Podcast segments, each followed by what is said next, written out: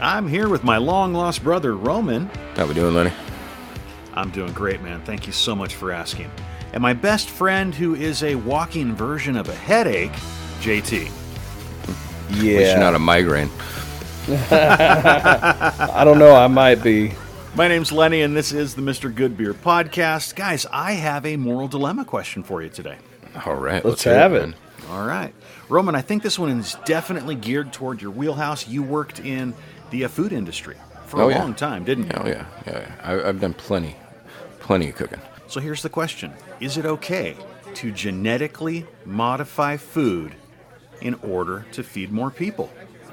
I I think it is, man. I think we need to go for the genetically modified thing. I think we should be growing it. Like Really? that, that that's the new thing, man. Like growing food. Can you imagine? Like because the way um, we harvest food on a large scale affects the like environment so much, man. If we could just grow it in labs, why the hell not? You know?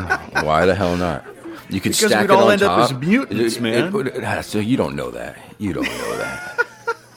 JT, what do you think? I, I'm with Roman on this one. Uh, you know, for the most part, I think that we need to do both. Uh, we need Okay. to genetically modify food to solve starvation, to solve hunger issues across third world Oh man! countries. If we're ever gonna get off this planet and space travel, we're gonna need to be able to grow a fucking goddamn chicken breast in a lab. Okay. Uh, don't get me wrong.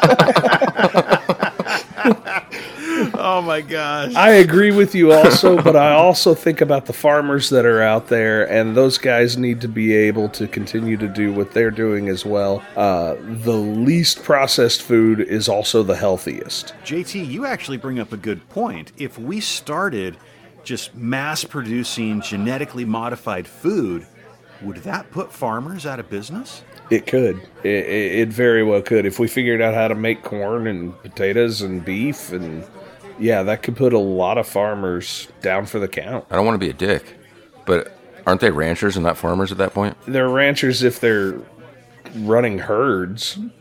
Well, the animal animals ranching is it farming for animals? Do you farm animals?